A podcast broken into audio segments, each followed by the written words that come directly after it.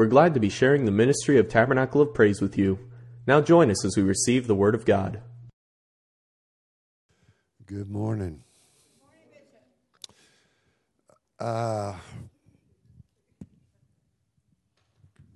I'm going to try to wrap up the series I've been teaching uh, today. Uh, First Peter chapter one, four verses of scripture, and I'm going to read one in James, the second chapter. First Peter 1 22, seeing ye have purified your souls in obeying the truth through the Spirit unto unfeigned. That word unfeigned uh, is translated from the same word that's translated sincere in the New Testament. Love the brethren. See that you love one another with a pure heart.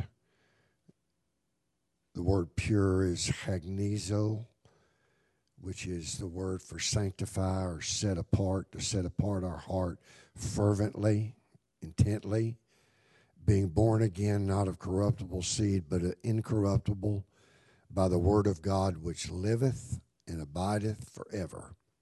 For all gra- flesh is as grass, and all the glory of man is the flower of grass. The grass withereth, and the flower thereof fadeth away.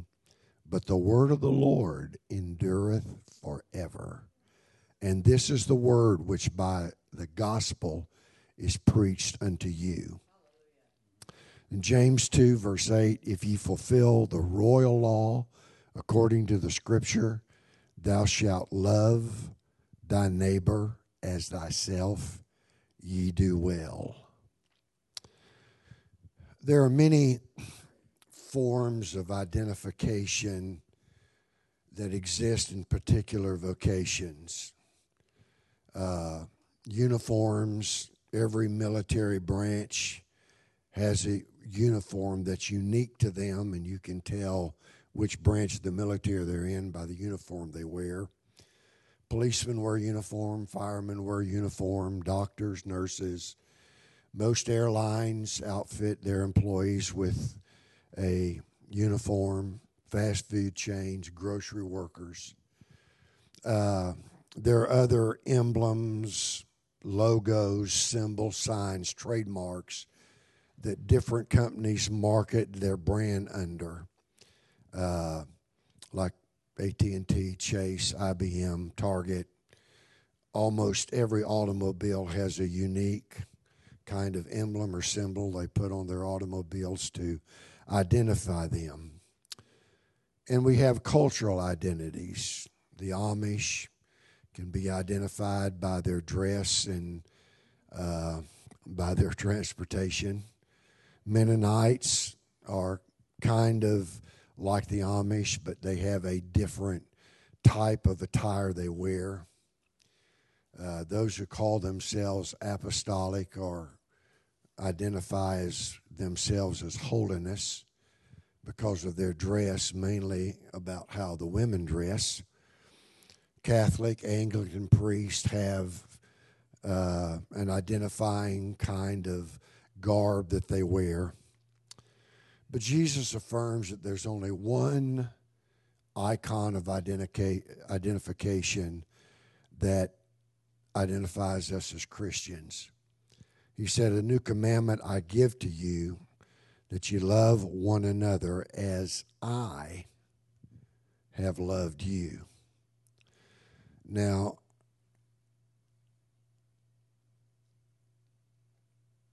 that's I mean, wearing a burk is easy. Uh, a lot of lot of disciplines are easy, but this one, this one's tough. To love one another as I have loved you. Sometime in your leisure, look up in the Strong Concordance the phrase one another. It occurs 41 times in the New Testament. And John is the first apostle who ever emphasized the practical side of love. He wrote in his first epistle, chapter 3 For this is the message that ye have heard from the beginning, that you should love one another. Not as Cain, who was that wicked one, and slew his brother, wherefore slew he him because his own works were evil and his brother's righteous. The nature of a wicked person is always to denigrate a righteous person. Then he said, Marvel not, my brethren, if the world hates you. Now, I wouldn't go quoting that to somebody who doesn't acknowledge God, but understand this world is going to oppose everything you are and everything you stand for. If you can fit in this world, I think your Christianity can be questioned. We know that we have passed from death into life because we love the brethren. The word love there is agapeo, which is divine love. He that loveth not his brother abideth in death. Whosoever hateth miseo, detest his brother, is a murderer. And ye know that no murderer hath eternal life abiding in him. Hereby perceive we the love, the agapeo of God, because he laid down his life for us. We ought to be under the obligation to lay down our lives for the brethren. But whosoever hath this world's goods and seeth his brother in need and shutteth up his bowels of compassion from him, how dwelleth the love of God in him? My little children, let us not love in word, neither in tongue, but in deed and in truth. Now, there's no ambiguity to this scripture. I don't think you need an exegesis or an explanation of what it means. Paul uses the phrase unfeigned love. That comes from the Greek word hypokrisis, which is the word that's translated hip, hypocrite. It's prefixed with an and, which negates uh, the non hypocrite or unfeigned love without hypocrisy. It's also the scriptural phrase, phrase that is translated sincerity.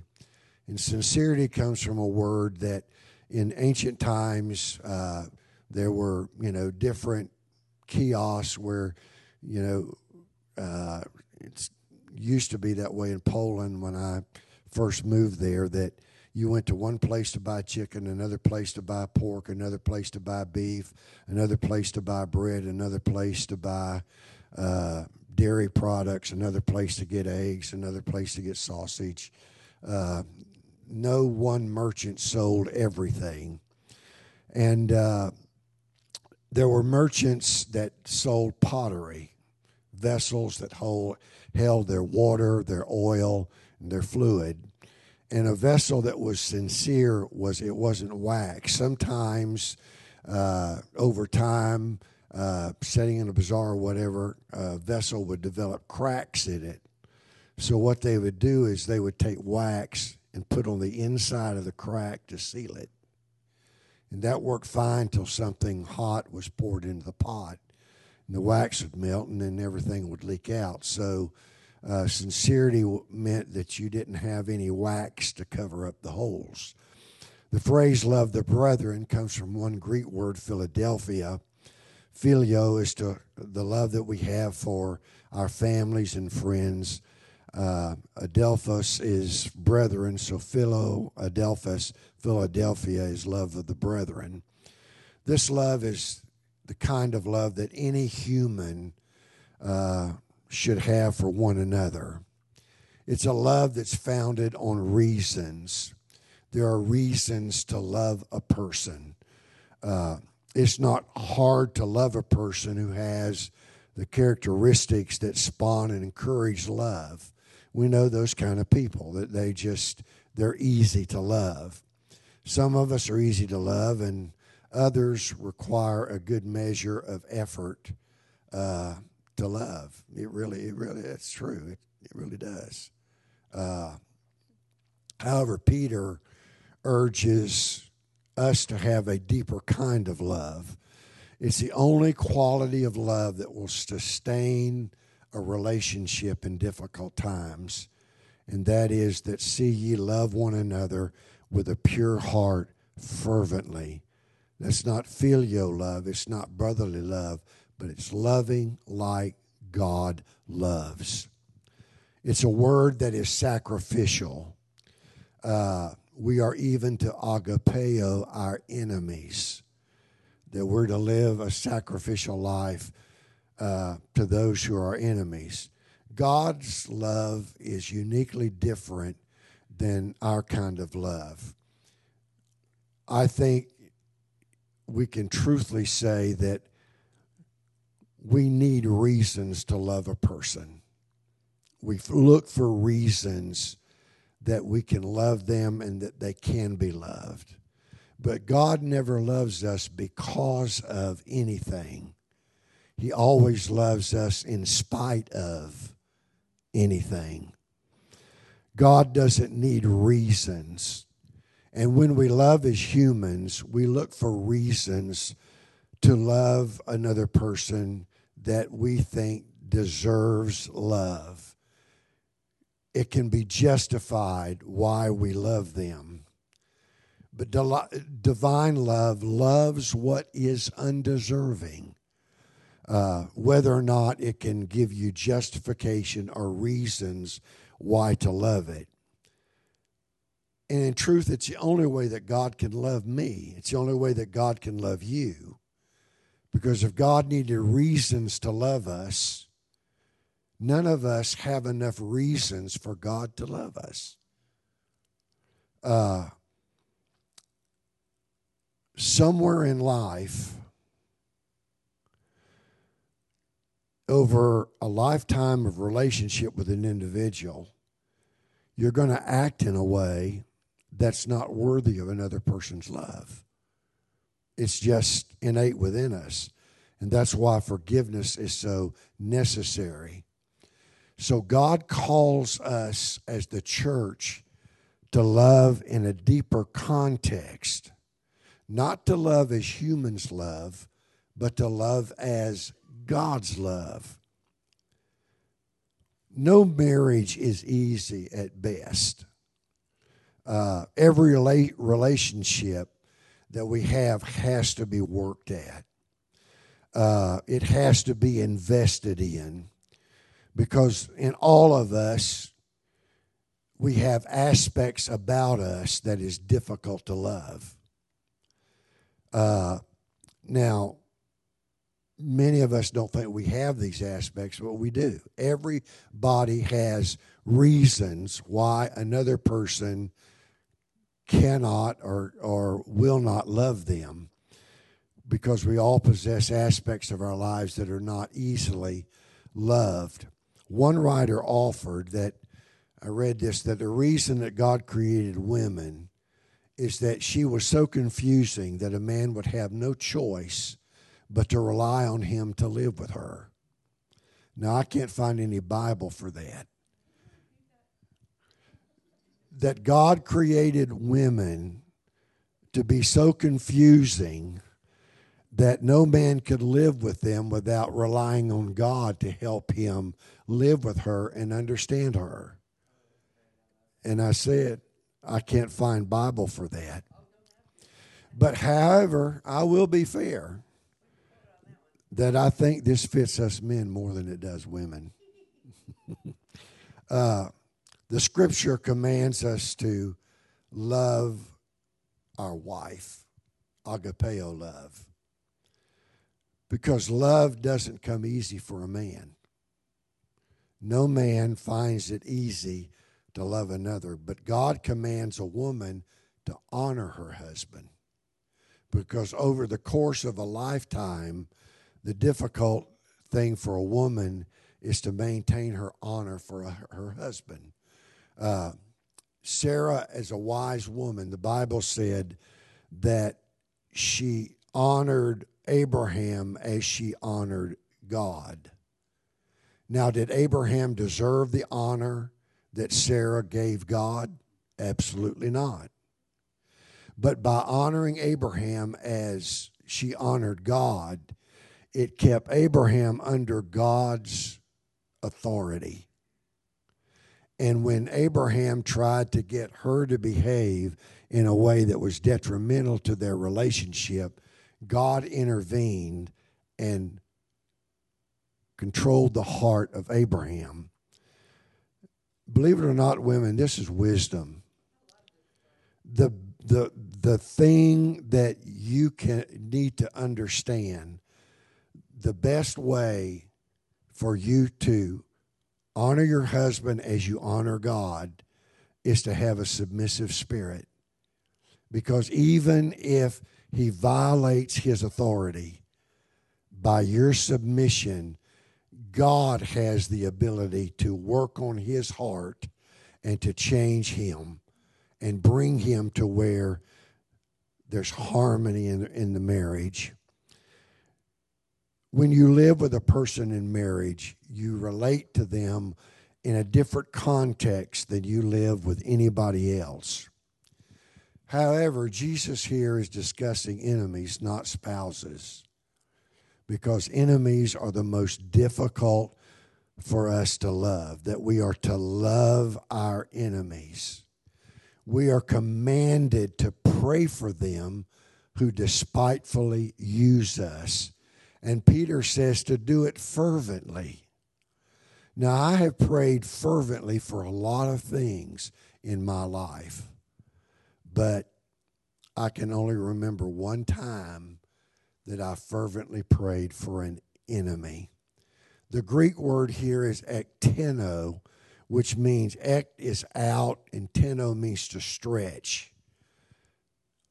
Believe it or not, we need people in our lives who stretch us out to be able to love them, who challenge our ability to love them.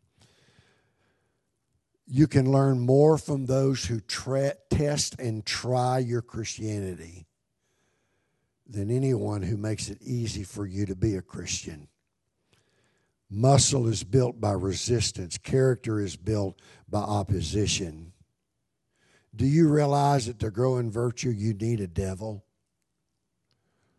One of the things I couldn't understand when I first came in the church is God knowing everything. Why in the world did He create Lucifer, knowing what he was going to do and become a devil? evil forces stretch us out. We come, become Christians not only by the things that affirm us and benefit us, but we become Christian in a greater measure by the things that oppose us and the things that we're conflicted with. The people who stretch us, God puts them in our lives for our spiritual growth. They stretch us to love. If there are people in your life that stretch you to love them, because when we're treated with hatred and disrespect, we have to stretch out to respond to them as a Christian is to respond. And I know that this is hard. I'm not a preacher speaking to you without understanding that this is the most difficult thing for me to do. I fail at it miserably, often. And here's what I want to talk about today. All of that is a foundation. The problem that we have in America isn't Russia, it isn't China, it isn't Iran, it isn't North Korea. It's an inside problem not just inside America, but it's inside individual Amer- Americans. We are our own worst enemy. We are our problem. Our problem in society is that we have no internal ability to regulate ourselves as people. Everything in America is tried to be ruled externally outside of us. Law after law after law after law after law after law is passed. But the regulation of life is never external, it has to come from the inside.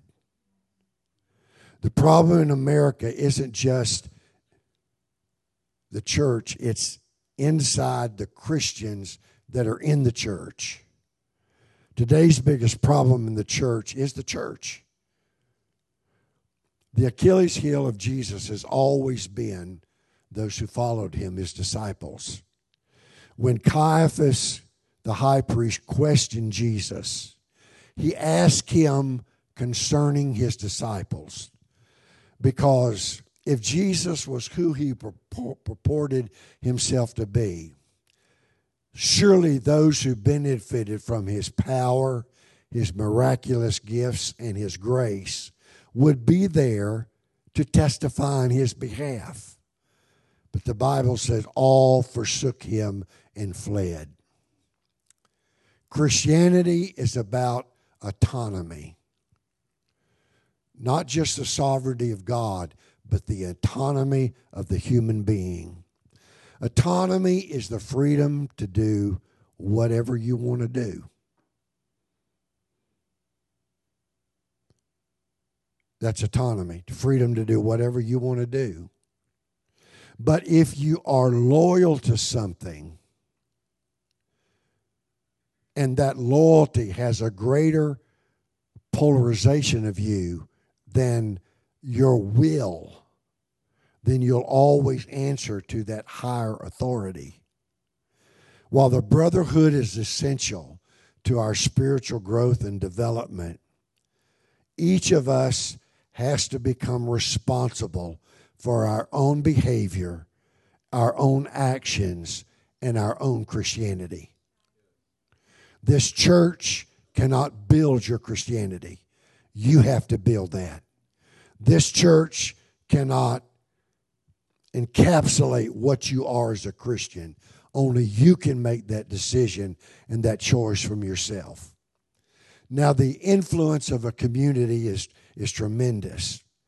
The fact that the scripture tells us that we are to be of one mind and one accord is essential to the harmony of the body. Cancer is just a maverick cell that decides that it is not going to obey. It is not going to live within the confines of the governing principle of our anatomic structure it, it's it's it's a maverick. It, it's a rebel. The influence of an environment, I think, has been essential to all of our Christianity that we have developed in our life. But now we have this mantra that springs that righteousness must come from the government enacting a law. It's always external. Government has encroached in more and more invasive ways, compounding the laws that are meant to govern us. But you cannot impose anything outwardly on a person. That must occur inwardly. That's why God doesn't make us live for Him. God could have created us without a free will he could have uh, created us with only the capacity to obey Him. But He didn't do that. Because you cannot impose anything outwardly on a person. I think the Old Testament should serve as a template. The inadequacy of law imposed outside of a person, of its efficacy and of its benefit. It doesn't work. It doesn't work.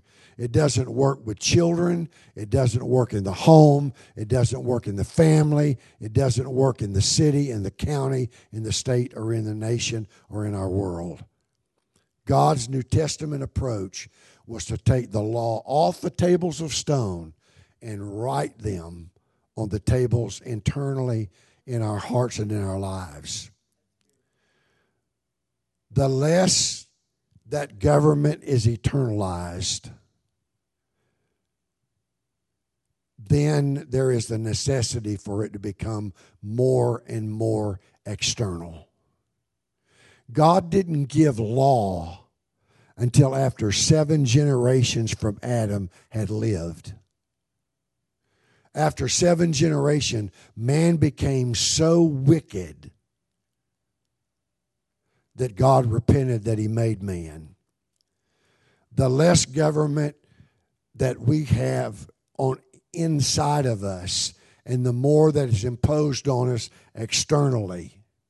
We're now dealing with more anarchy in America than has ever existed in our history. More lawlessness, more defying the law. Some of the most important legislation passed in the last several decades calls evil good and good evil, which the Bible says that's reprobate. It is said that we are what we are by heritage more than we are by environment. In other words, that your heritage, the gene pool out of which you were birthed, has more influence on you than anything environmentally. I've seen the environment of the heritage of the church firsthand. I've witnessed the new birth completely alter the heritage of thousands of people. Our natural hearts fail us. In fact, it's impossible to live as a Christian humanly. It's impossible to obey this law out of your own human heart and out of your own goodwill. It's where we need to give God the government of our hearts. People that I find difficult to love, my prayer is God, I know you love them. Take my heart and love them through me. Take control of my heart and my life. When I can't love you, God can. So I have to rely on Him to love through me where I can't love. This is a true story. There was a plantation owner that was a Hawaiian that owned a plantation of pineapples. And he had this constant problem with theft people going into the fields and stealing his pineapples. He tried everything he knew guards and all kind of stuff to keep people out of his plantation, and nothing worked.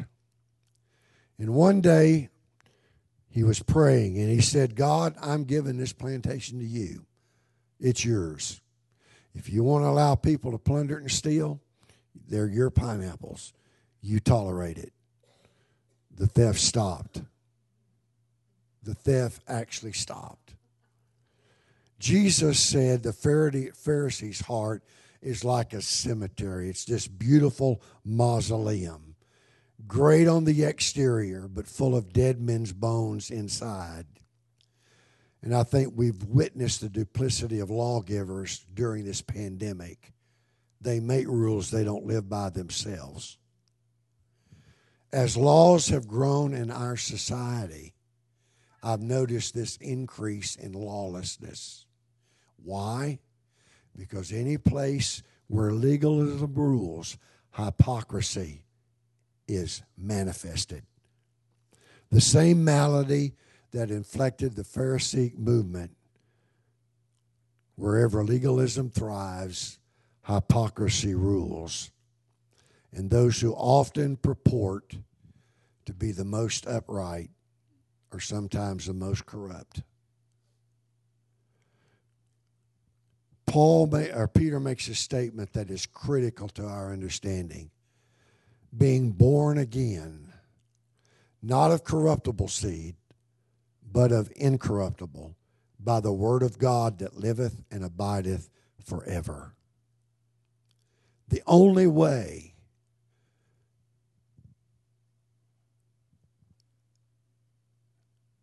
that you can love as God loves and live as God wants us to live is by being born of incorruptible seed. I had a guy in Atlanta that uh, had a horrible time with, with smoking and, and alcohol. He'd do good for a while and then he'd fall off the wagon. He'd do good for a while and he'd fall off the wagon. And he come up to me one time. He said, Pastor, he said, every time I come to the altar, I'd get a case of the do betters. He said, I can only do better for a little while. Our human genetics are corruptible. We are rotten to the core. Your heart, my heart, everybody's heart is desperately wicked in all of its ways. And who can know it? Human love just cannot last in any generation or any culture because it's corruptible. It's born of corruptible seed. And law cannot change the heart. Sometime read 1 Corinthians 15 as a chapter and see how much Paul uses the word corruptible in it. It's always in relationship to what is mortal. I've observed something. Human mortality rate is 100%. The answer is we need new genetics, a better seed. Like our inheritance, it needs to be incorruptible, undefilable, and doesn't fade away. You cannot legislate bigotry out of a society. The answer is a new genetic. If you have big, bigotry in your life against any race, you do not possess the divine nature. You do not. Paul wrote to the Philippian church and said, But in lowliness of mind, let each esteem other better than themselves. This is the only means of erasing racial bigotry in our culture. If we esteem others better than ourselves. That is, that they're more worthy of love and respect than we are. You can't legislate it. If America should ever fall, it will not be for a lack of external law, but the lack of moral autonomy, the lack of the ability of us to govern ourselves and to discipline ourselves. The moral autonomy to do those things that God counts as worthy and noble. That's the principles and values that are inculcated by God. Everyone born of human corruptible seed has a perishing quality. And those aspects of our lives that are born of corruptible seed have an expiration date. All of us are born with an expiration date because every aspect of human life is corruptible. If you look at the state of history, every culture began with hope and a bright future. But over time, they degraded, degraded, degraded degraded, degraded into a state of decay until some force and power came from the outside and overthrew them and took them as captive. This is the inevitable result of every culture that has ever existed. When our nation was founded, we were founded on the principles of an otherworldly goal and aspiration as a nation. But not any longer. We know we're dying as a nation. We know it. But we spend little time thinking about it or preparing for it. But success in that eternal world is all dependent on how we handle the inward world in this one. The task of physical science is how to handle the latent resources of the external universe. And we've excelled at this. We handle in government and govern the innate things, the physical aspects of our nature and culture far better than we do the spiritual. And I wonder if we'll ever bring into captivity our thoughts to the obedience of Christ if we'll ever achieve that. Only God can supply the motives, the faith, the insight, the hopes, and the convictions by which a man can govern himself. I need God as king of my heart and my life because I'm incapable of governing myself. And you are incapable of governing yourself. Amen. Like a caterpillar, sometime in our life we have to die out to the wormy aspects of our life so the butterfly within us can emerge. John states the axe has to be laid to the root. Has to be laid to the root. One of the problems in the church today is there's no more repentance. There's no more repentance. Do you realize before Jesus could be introduced that John the Baptist had to come before him preaching the message of repentance? Because you can't turn to Jesus until you repent of what you have been and the way you have lived. The answer is incorruptible seed, something that doesn't perish. Every attribute that endures must be begotten by incorruptible seed. If it's not begotten by the word of God in your life and in my life, it, it will expire. It will die. What on this planet is the only source that we have that's incorruptible? What do we have access to that only has the incorruptible ability that it can impart it to our lives? It's nothing but the Word of God. Isaiah said, The grass withereth, the flower fadeth, because the Spirit of the Lord bloweth upon it. Surely people is grass. The grass withereth, the flower fadeth, but the Word of God shall stand forever. This is a passage of Scripture that Peter quotes. This is a passage that develops a contrast. Everything earthy, grass, animal, people, culture withers, fades away. It's terminal. The only thing that will last ever is what birthed in my life and your life out of the Word of God. That's all that will ever survive in our life. We have to be caution what's birthed in us what's birthed in our family, what's birthed in our occupation, what's birthed in our relationships. The book of Jude is, Jude is an often overlooked epistle. It underscores a principle that I think is important to embrace. Whatever is born of fear or of emotion will not last. Jude said, And this is the word which by the gospel is preached unto you. Anything else will not abide, it will not last.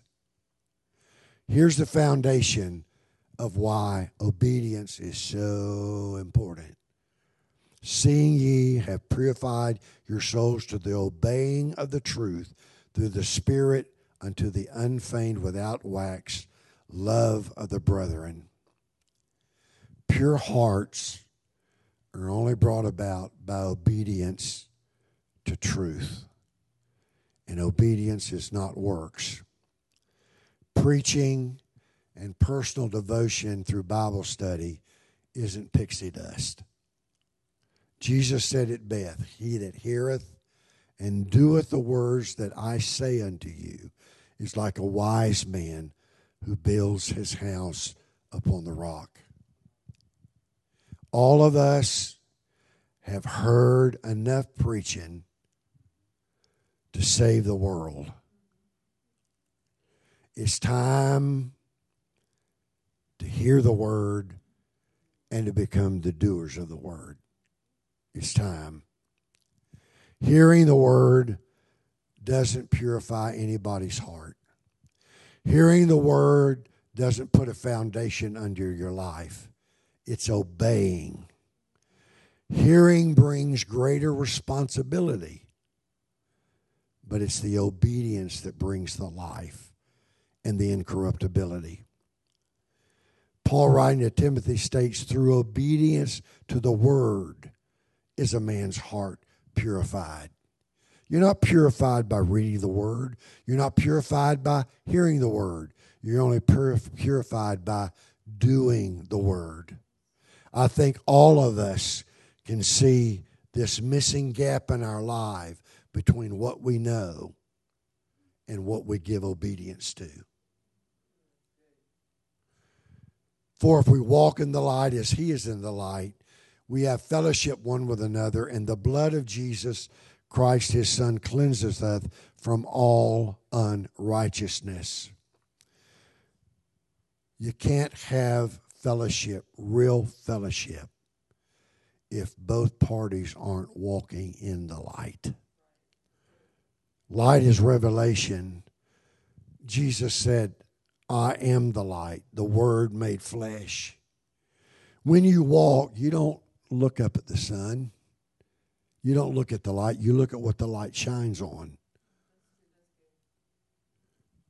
His light shines on the Word of God. To walk means to adopt a lifestyle. It's not how you ambulate, it's how you live. The principles, principles by which you live by. Like I said, looking like a Muslim, Muslim woman in a burqa isn't all that hard to do. But being a Christian is impossible humanly. It's impossible. Obedience is tough. The trademarks of God's love are not easy, they weren't meant to be. Loving like God is the toughest thing in the world, and it requires a pure heart. In challenging times, love will be the quality most necessary to survive the circumstances that are very difficult if we love God, love as God loves, you cannot burglarize your own life. Wherewith shall a young man cleanse his way? By taking, taking heed thereunto according to thy word. The obedience calls us, that Peter calls us to, is not legalistic, not a legalistic adherence to the law, because the letter killeth but the Spirit maketh alive. The Holy Ghost is essential to obedience. You cannot obey the Word of God without the Holy Ghost operating in your life and in your heart. So, is the Holy Ghost essential to salvation? Absolutely. Absolutely. At this stage in my life, I'm becoming less focused on problems external to me and more focused on the problems that are inside of me. Yes, they do. The best means of me affecting the world without is to best manage the world inside of here. And I've been a very poor manager. The best means of me affecting the world without, again, is to manage the world on the inside of me. But I should have control of myself. He that is slow to anger is better than the mighty, and he that ruleth his own city, he that ruleth his spirit than he that taketh the city. I have to take up my cross you have to take up your cross. And your cross is not your spouse, your, your cross is you. Mine is heavier than I can carry in my own strength. As much I'd, as I'd like to, you cannot carry the cross for another person. I need to do a better job of carrying my own cross than to worry about how you're doing with yours. One of the things that happens so often in the church is we get the folk we get to focus on people who we know are living marginal Christian lives. And we wonder why they don't see the writing on the wall and why they don't do like we're doing because we're doing so much better.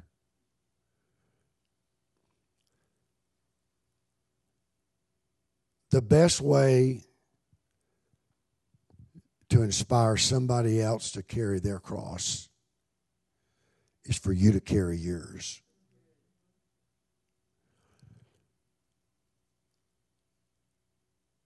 At this stage in my life with God, I'm seeking to become better at my own cross bearing,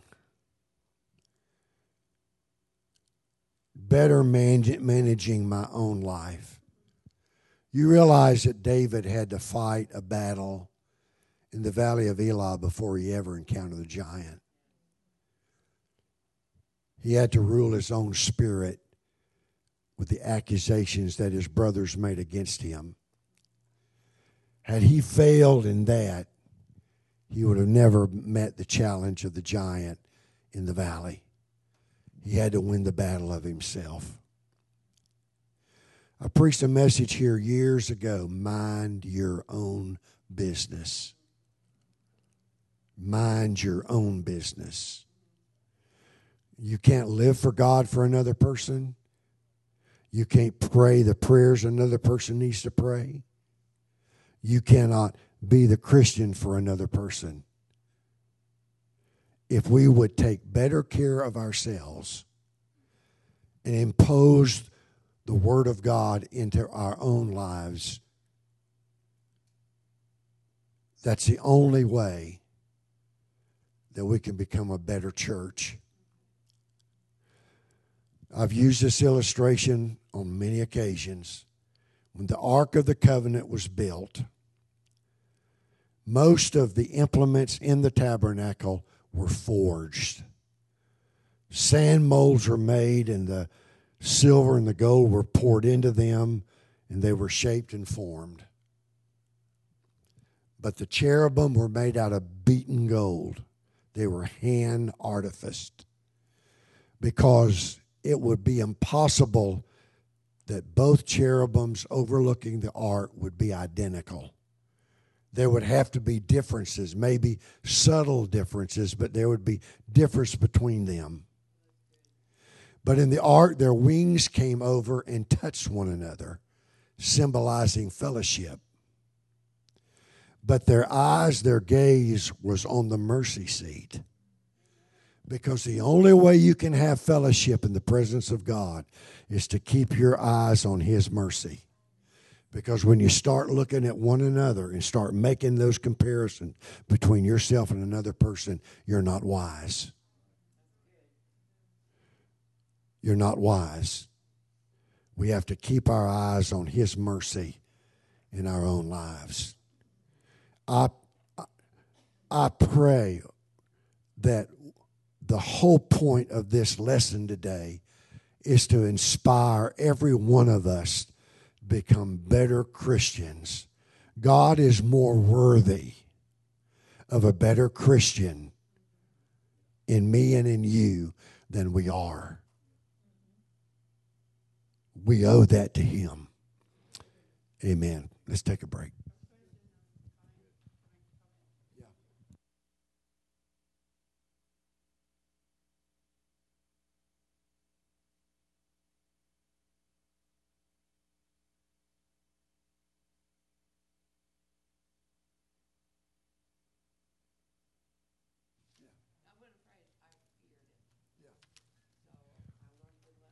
Job said that that I feared has come upon me. Yeah.